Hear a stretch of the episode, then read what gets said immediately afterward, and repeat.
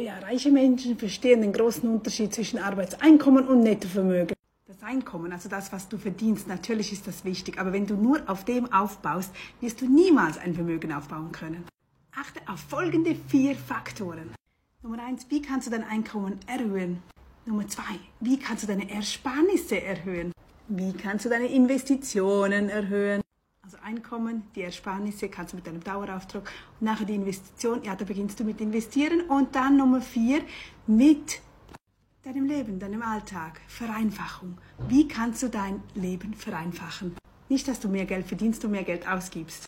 Senke deine Lebenshaltungskosten. Und das, indem du deinen Lebensstandard, Lebensstil veränderst. Denn zu schnell sind wir in diesem Rädchen. Mehr verdienen, mehr ausgeben, mehr verdienen, mehr ausgeben. Hm.